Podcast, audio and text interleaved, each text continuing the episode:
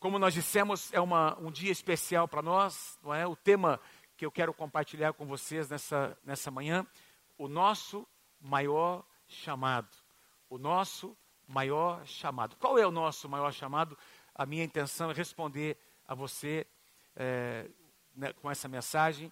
E no final desse tempo de compartilhar a palavra, nós estaremos aqui abençoando uh, o pastor Wagner, a pastora Fernanda, seus filhos, a Sara, o Pedro.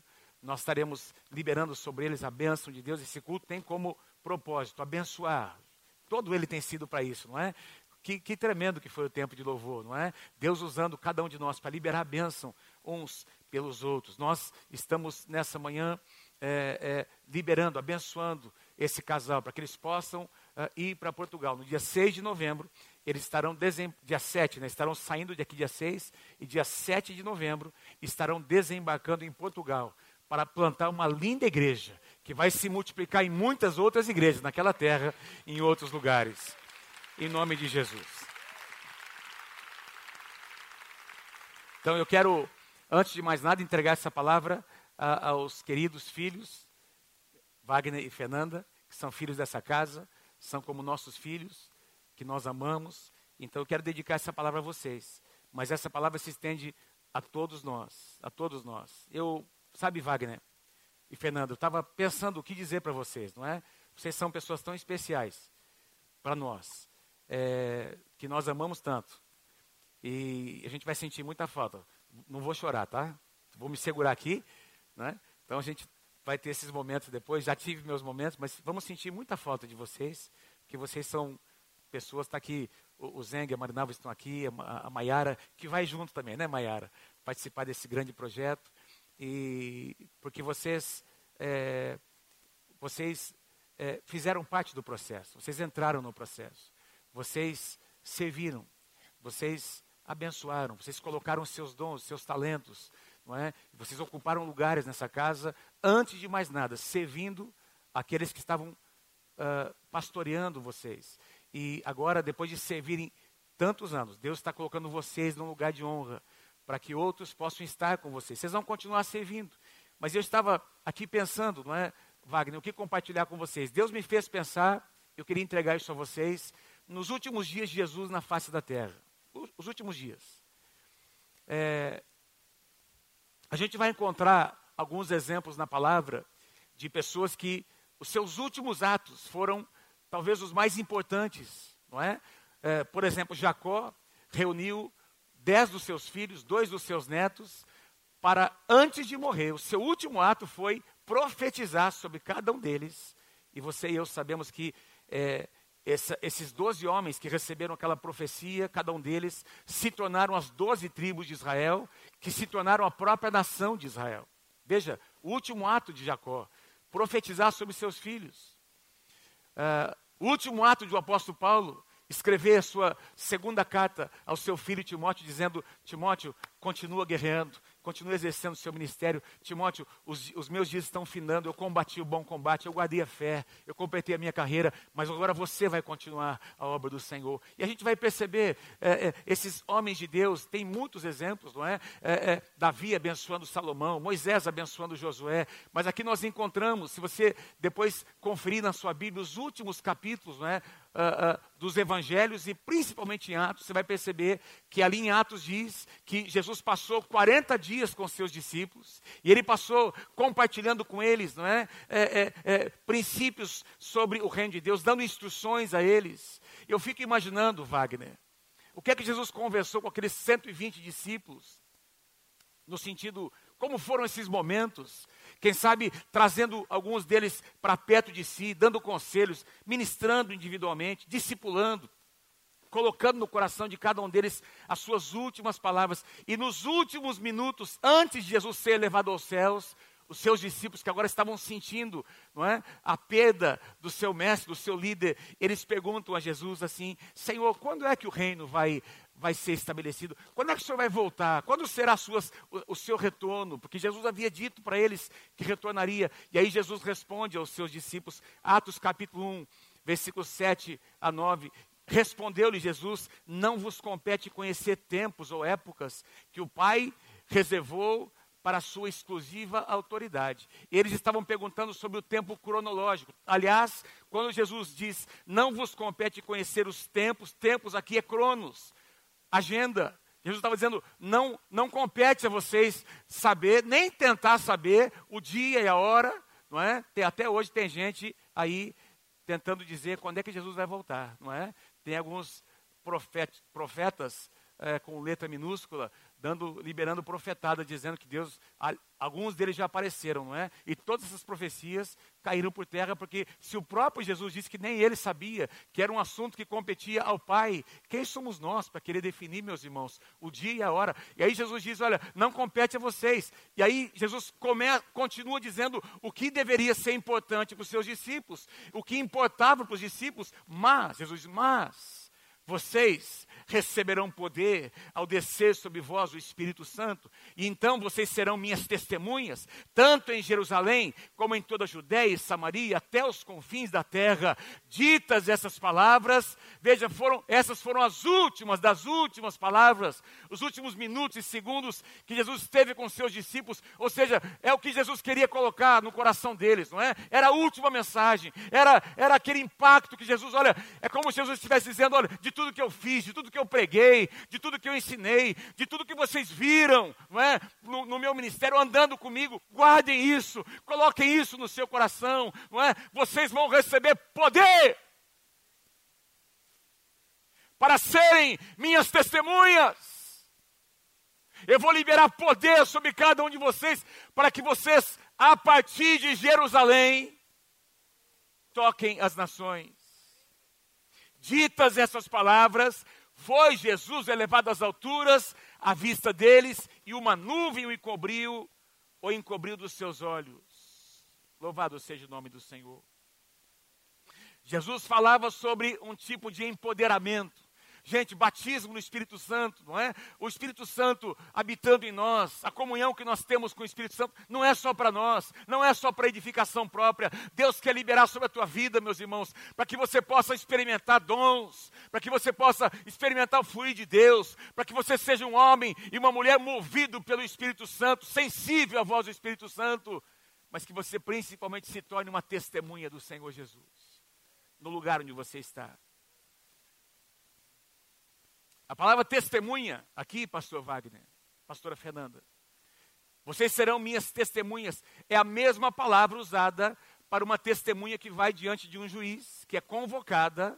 Testemunhas, quando tem uma audiência, tem aqui vários advogados, não é? Quando existe uma audiência, testemunhas são convocadas, não é uma questão de, de opção, você é convocado porque alguém viu você lá, uma das partes percebeu que você estava ali, o seu nome é colocado, você é convocado por aquele juiz e você faz um juramento de dizer a verdade, nada mais do que a verdade, em todos os seus detalhes. O que você viu, o que você ouviu, o que você experimentou, você é uma testemunha. Jesus estava dizendo exatamente isso. Vocês são testemunhas. O que vocês viram, o que vocês ouviram, o que vocês perceberam, a forma como vocês foram tocados, isto se tornará o seu testemunho pessoal.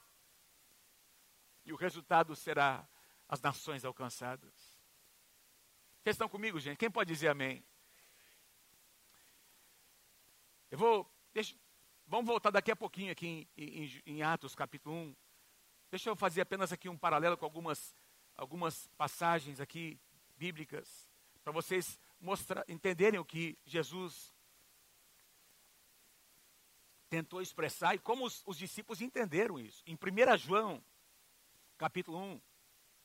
Em 1 João, capítulo 1, nós nós encontramos João, apóstolo do amor, um daqueles que estavam muito próximos do Senhor Jesus, um dos mais próximos, não é? Porque Jesus tinha os 120, diz que um, houve um momento em que ele tinha 70 discípulos, e aí dos 70 ele tinha 12 mais próximos, dos 12, três mais próximos, Pedro, Tiago e João, e dos três, João era o mais próximo. E aqui nós encontramos esse João, o apóstolo do amor, o mais chegado de Jesus, dizendo o seguinte, 1 João capítulo 1, versículos 1 e 2, o que era desde o princípio, se referindo a Jesus Cristo, o que ouvimos e o que vimos, e os nossos, vimos com os nossos olhos, e o, o que contemplamos, e o que as nossas mãos apalparam.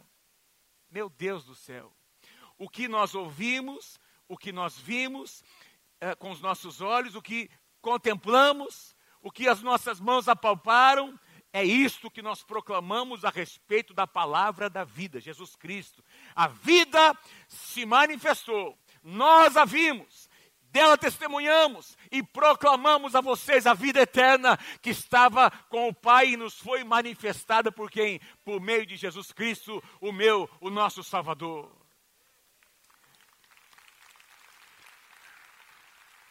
O apóstolo João estava dizendo: eu sou uma testemunha. O que eu escrevo a vocês, o que eu prego a vocês, o que eu proclamo a vocês é algo que eu vi, não é o que alguém me disse apenas. Não é o que eu ouvi falar, eu, eu vi, eu ouvi, eu experimentei, eu fui tocado, eu fui curado, eu fui restaurado. As minhas finanças, o meu casamento, os meus filhos, os meus relacionamentos. Jesus mudou a minha história.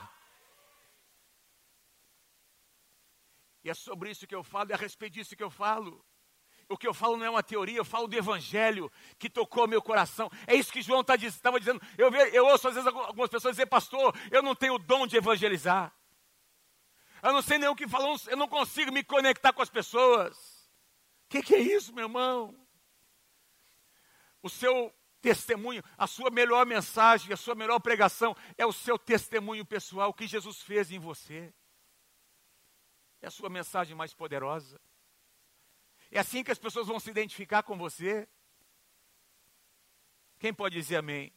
Eu amo demais esse versículo que está aqui. Apocalipse capítulo 12, versículo 11. Quando, na visão, na visão do Apocalipse dos últimos dias, uh, Jesus mostra a atuação de Satanás, tentando enganar, tentando resistir à igreja.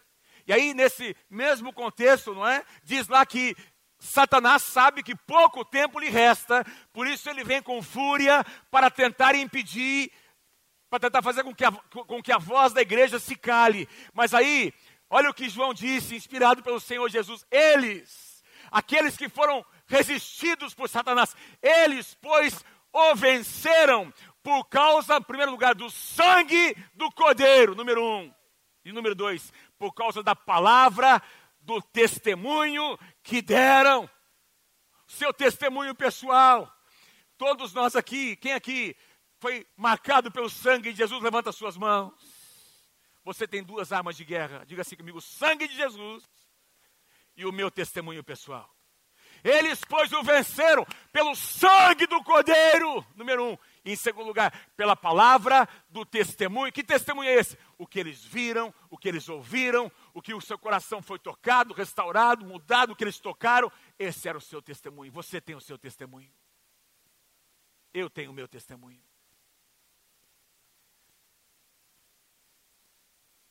Aleluia.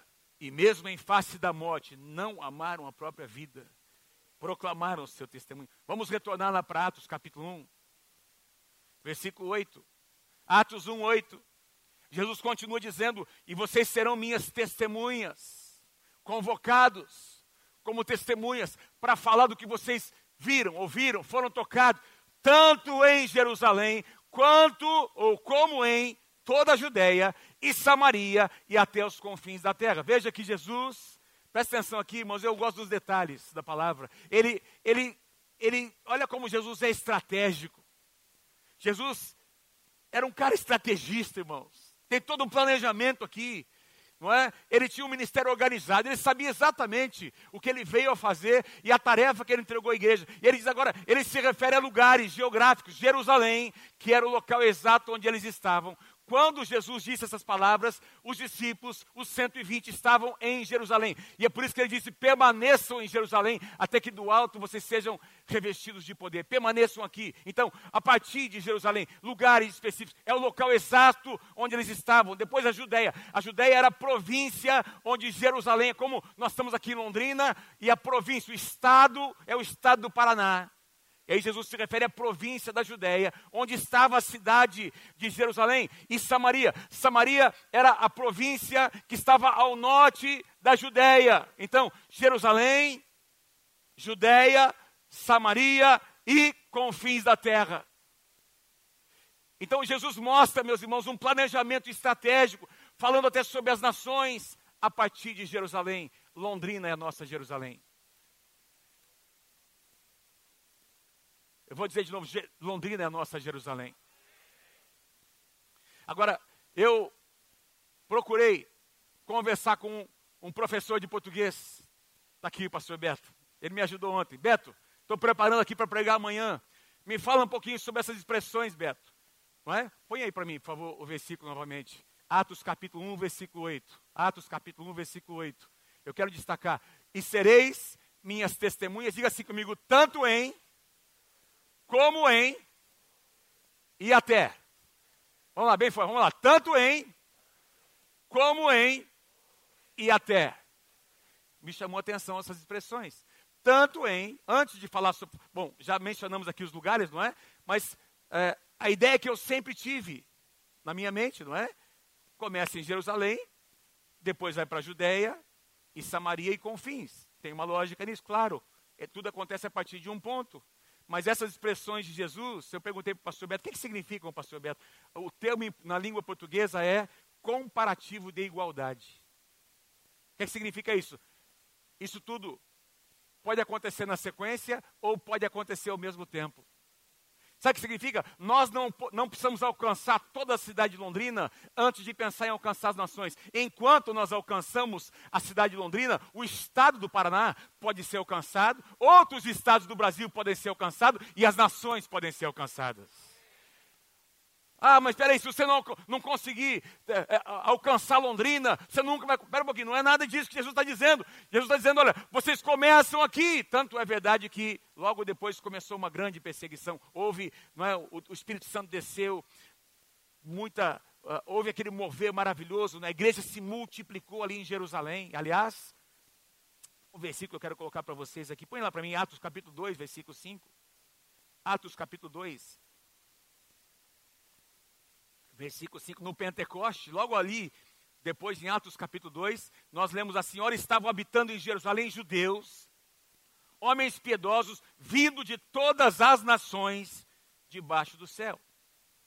Tem algumas traduções que dão a entender que estavam alguns judeus de, que, vinham de, que vieram de outras nações passando por Jerusalém, porque aqueles dias eram os dias da festa de Pentecostes. Eles tinham vindo para celebrar, para participar de uma grande festa. Alguns deles estavam morando em Jerusalém, alguns estavam de passagem por Jerusalém, o que significa que eles devem ter retornado para, os seus lugares, levando o que eles tinham recebido, o que eles tinham ouvido no Pentecostes. Amém, queridos? Diga comigo, nações. Aí esse mover de Deus acontece ali, tudo começou em Jerusalém, no dia de Pentecostes, 120 reunidos, o Espírito Santo desce, todos eles são cheios de Espírito Santo, começa a multiplicação da igreja nas casas, no templo, não é? Diz que a história vai nos contar que eh, as conversões aconteceram aos milhares, eles tomaram conta de Jerusalém, irmão. E aí começou a primeira perseguição pelos próprios judeus, depois pelos romanos. Essa perseguição, Deus, o, diga assim: o meu Deus é sabido. Diga, meu Deus é inteligente. Meus queridos, a perseguição faz o que? Faz com que aqueles judeus que haviam se convertido, sido discipulados, que eles comecem a se dispersar. Foi a grande, a primeira grande dispersão do, da igreja e, e eles foram para o mundo, foram ali para as províncias, Samaria, que era a próxima província, tomaram conta da Judéia, eles começaram a ir para as nações, igrejas começaram a ser plantadas. E nós encontramos até o final do livro de Atos o apóstolo Paulo chegando naquilo que, alcançando aqui, aquilo que naquela época representava os confins da terra, ainda no livro de Atos. Mas Deus continuava a agir em Jerusalém, tanto em Jerusalém quanto em muitos lugares e até os confins da terra.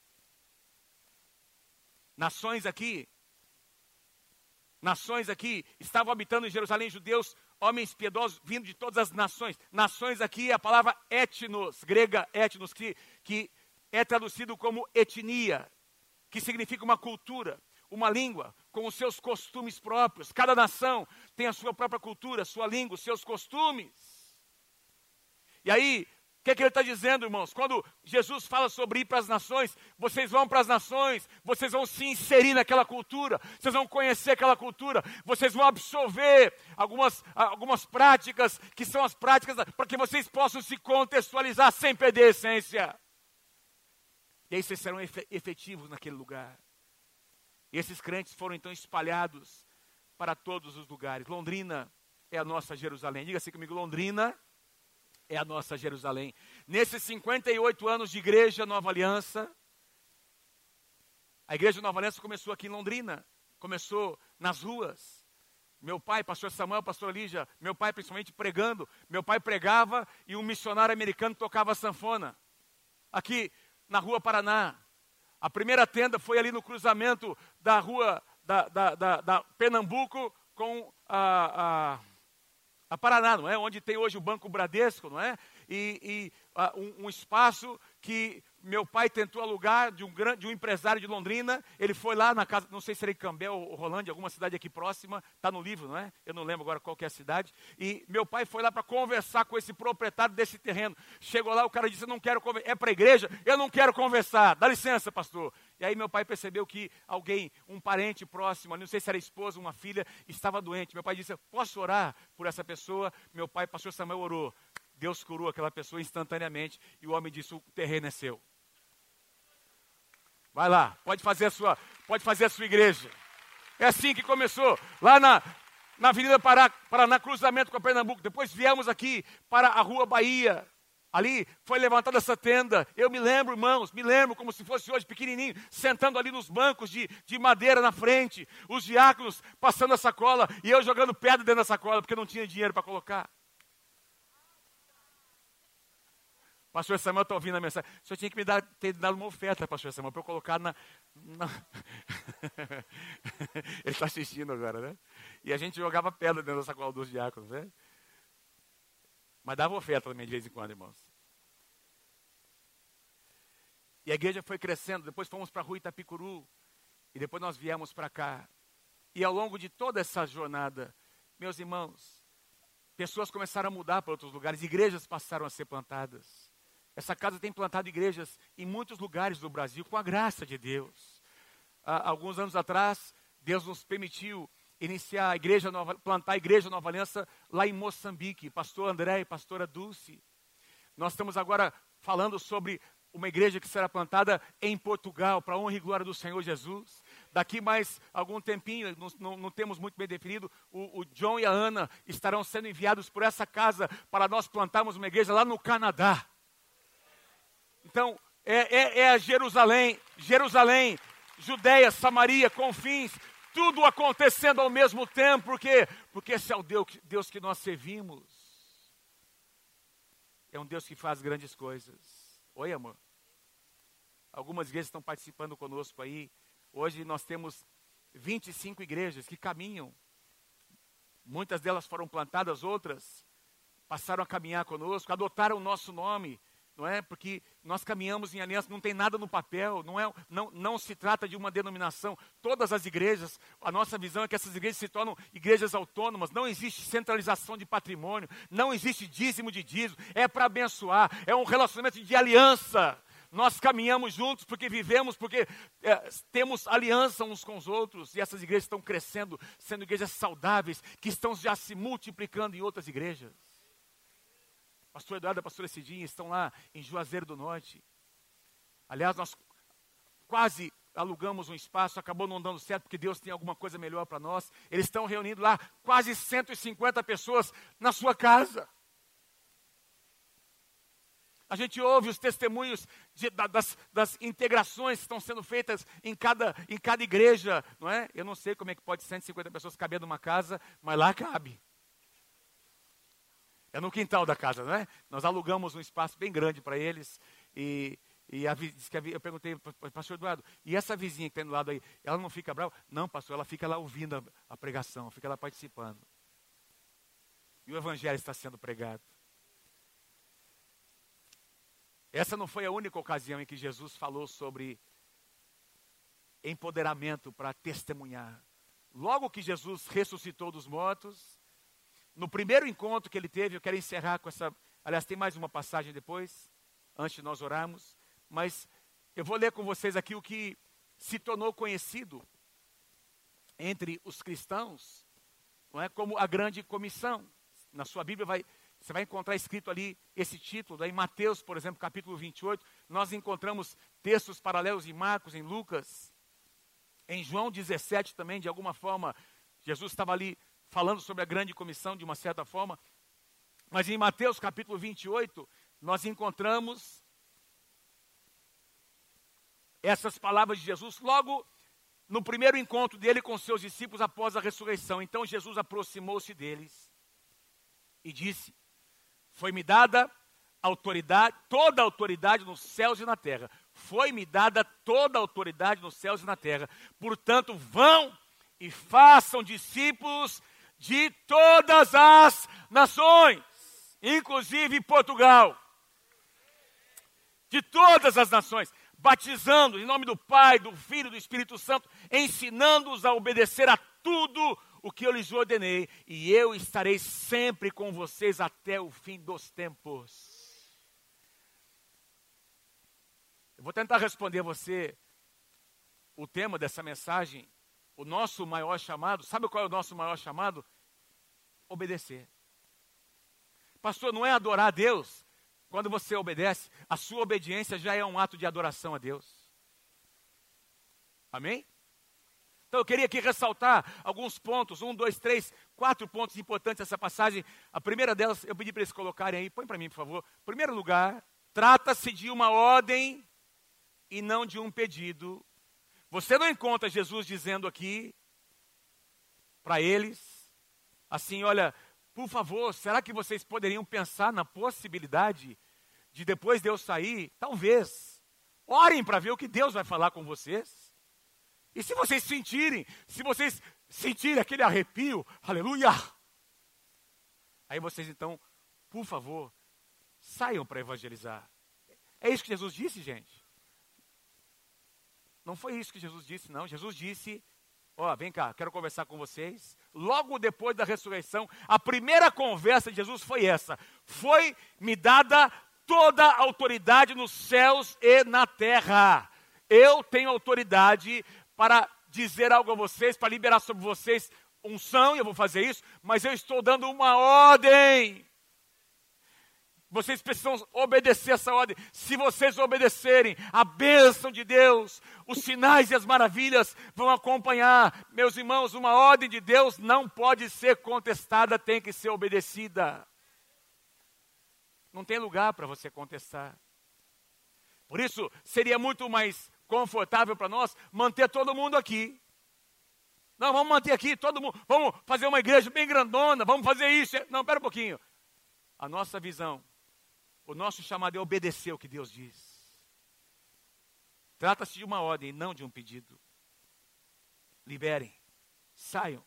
Em segundo lugar, o sucesso do empreendimento é certo, porque tem alguém muito importante envolvido, Jesus Cristo está envolvido no projeto. O projeto é dele, quem pode dizer amém? O projeto da igreja, da expansão da igreja, é do Senhor Jesus Cristo. O projeto é dele, não é um planejamento, um projeto de homens. Eu me lembro quando alguns anos atrás, quatro, cinco anos atrás, nós fomos visitar Portugal, fomos ajudar um casal de pastores ali em Portugal, o pastor Léo e a pastora Deve, há cinco anos atrás, nos pediram, tem um casal de pastores que nós conhecemos que precisa conhecer vocês, vocês precisam ir lá, e ele fez a ponte, nós fomos lá para Portugal, não é? fizemos o contato com esse pastor, ele nos convidou para estarmos lá ministrando, pregando, e a pastora Mônica conseguiu uma outra igreja para eu pregar, não é? que aliás é a igreja do pastor Cícero, que se tornou um grande amigo, não é? Mas inicialmente nós fomos para ministrar numa outra igreja. E quando nós pisamos em Portugal, Deus falou conosco. Um dia a igreja Nova Aliança vai plantar uma igreja nessa terra. Foi assim que aconteceu, não foi, amor? Deus colocou, não sabíamos onde era, não sabíamos quem seria, não tínhamos ideia, assim como aconteceu em alguns lugares. Por exemplo, em Cascavel. Cascavel, muito antes, três anos antes da igreja acontecer em Cascavel, três ou quatro anos, eu e a pastora Mônica fomos para Foz do Iguaçu, fomos para o Paraguai, né? Nós fomos lá para o Paraguai, lá para Assunção, na campanha com, com, as crianças. Retornando, nós entramos ali na cidade de Cascavel para comer um lanche no McDonald's. Quem gosta de McDonald's? Foi lá que a gente foi comer. Fiz a propaganda. Nem gosto muito. Mas nós fomos lá. Quando nós entramos nas ruas, era o mais rápido, né? Vamos, vamos ver se tem um McDonald's, vamos entrar na cidade, nunca tínhamos entrado em Cascavel, vamos entrar, vamos comer o lanche e vamos embora. Quando nós entramos na cidade, naquelas ruas, Deus falou, um dia a igreja Nova Aliança vai plantar uma igreja nessa cidade. Mas naquele caso Deus já colocou o nome. Deus já falou, aliás, começou, não é? Aliás, foi num louvor, momento de louvor depois, não é? A gente conversou, um dia o pastor Samuel e a, a, a marido da pastora Mary estava dirigindo louvor lá no antigo local. Ele estava dirigindo louvor. Nós estávamos ali o presbitério e Deus falou comigo: Você está olhando para o pastor da igreja Nova Aliança de Cascavel.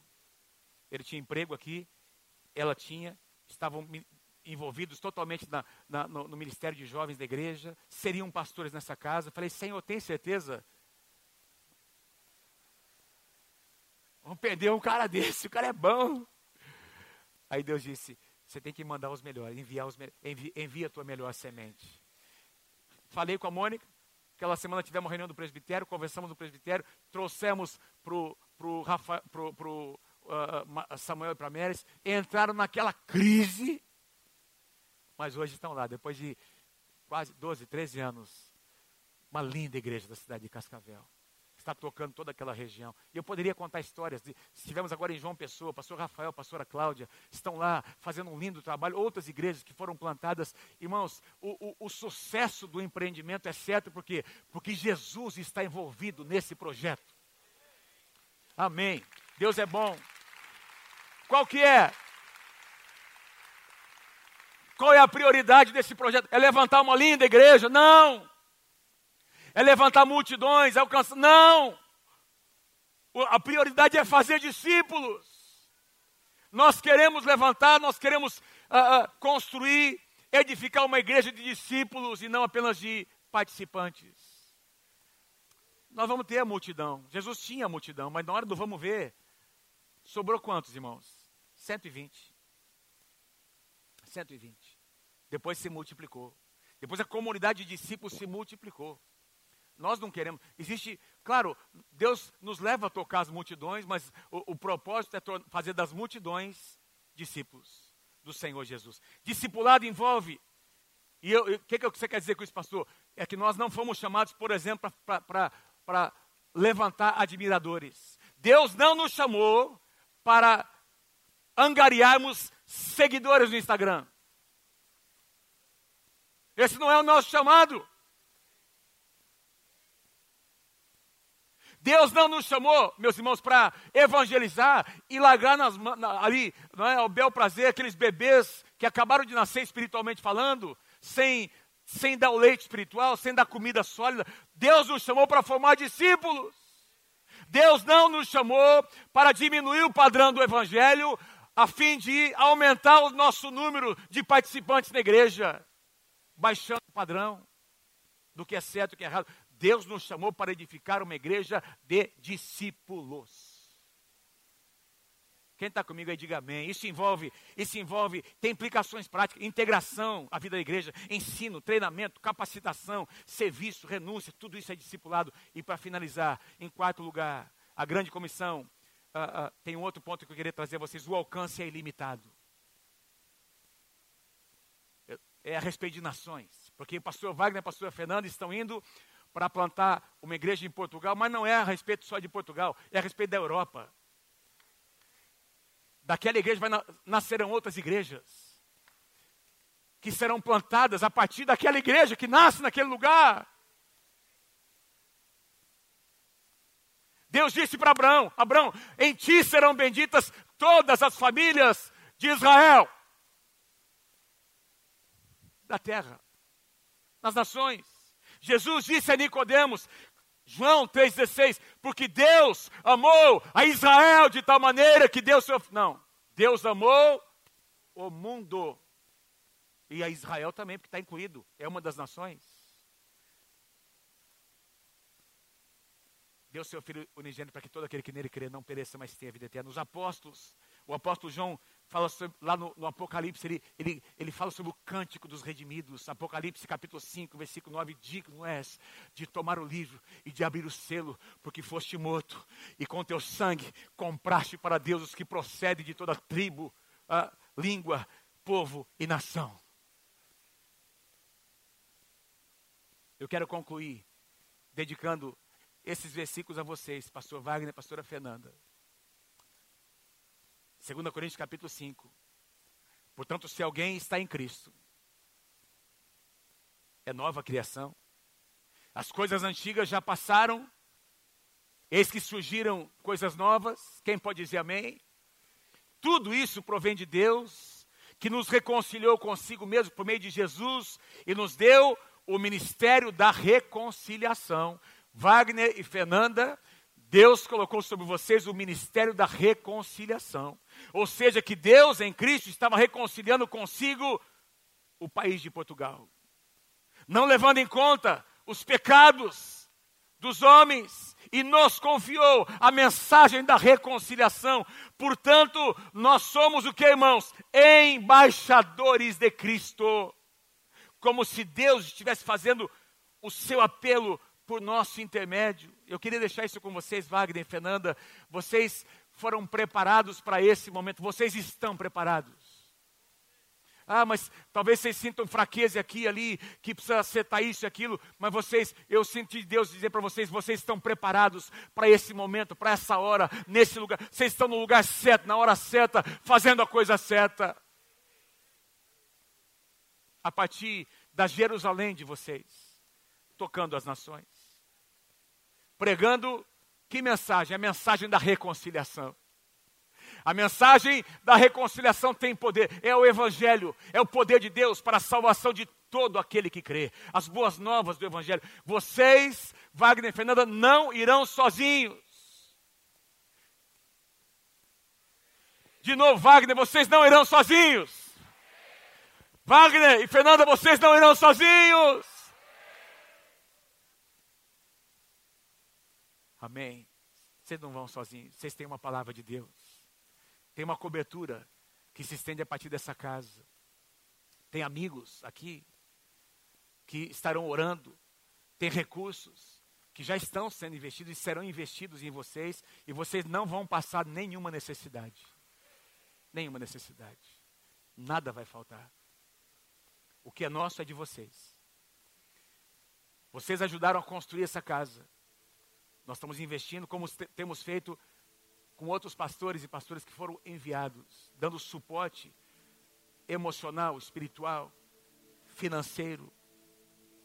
Mas a última coisa que eu quero deixar com vocês: vocês saem daqui como embaixadores. Vocês não vão entrar em Portugal como imigrantes, como pastores plantadores de igreja apenas, vocês vão entrar, vocês vão pisar em Portugal. Lembra disso? Quando vocês colocarem os pés, será a primeira vez, aliás, segunda vez vocês vão, mas na cidade de Aveiro, não é? vocês já foram, vocês foram para Aveiro, naquela região, vai ser a primeira vez. Quando vocês pisarem naquela cidade, que será a cidade onde essa igreja será plantada, vocês estarão pisando ali como embaixadores do reino de Deus.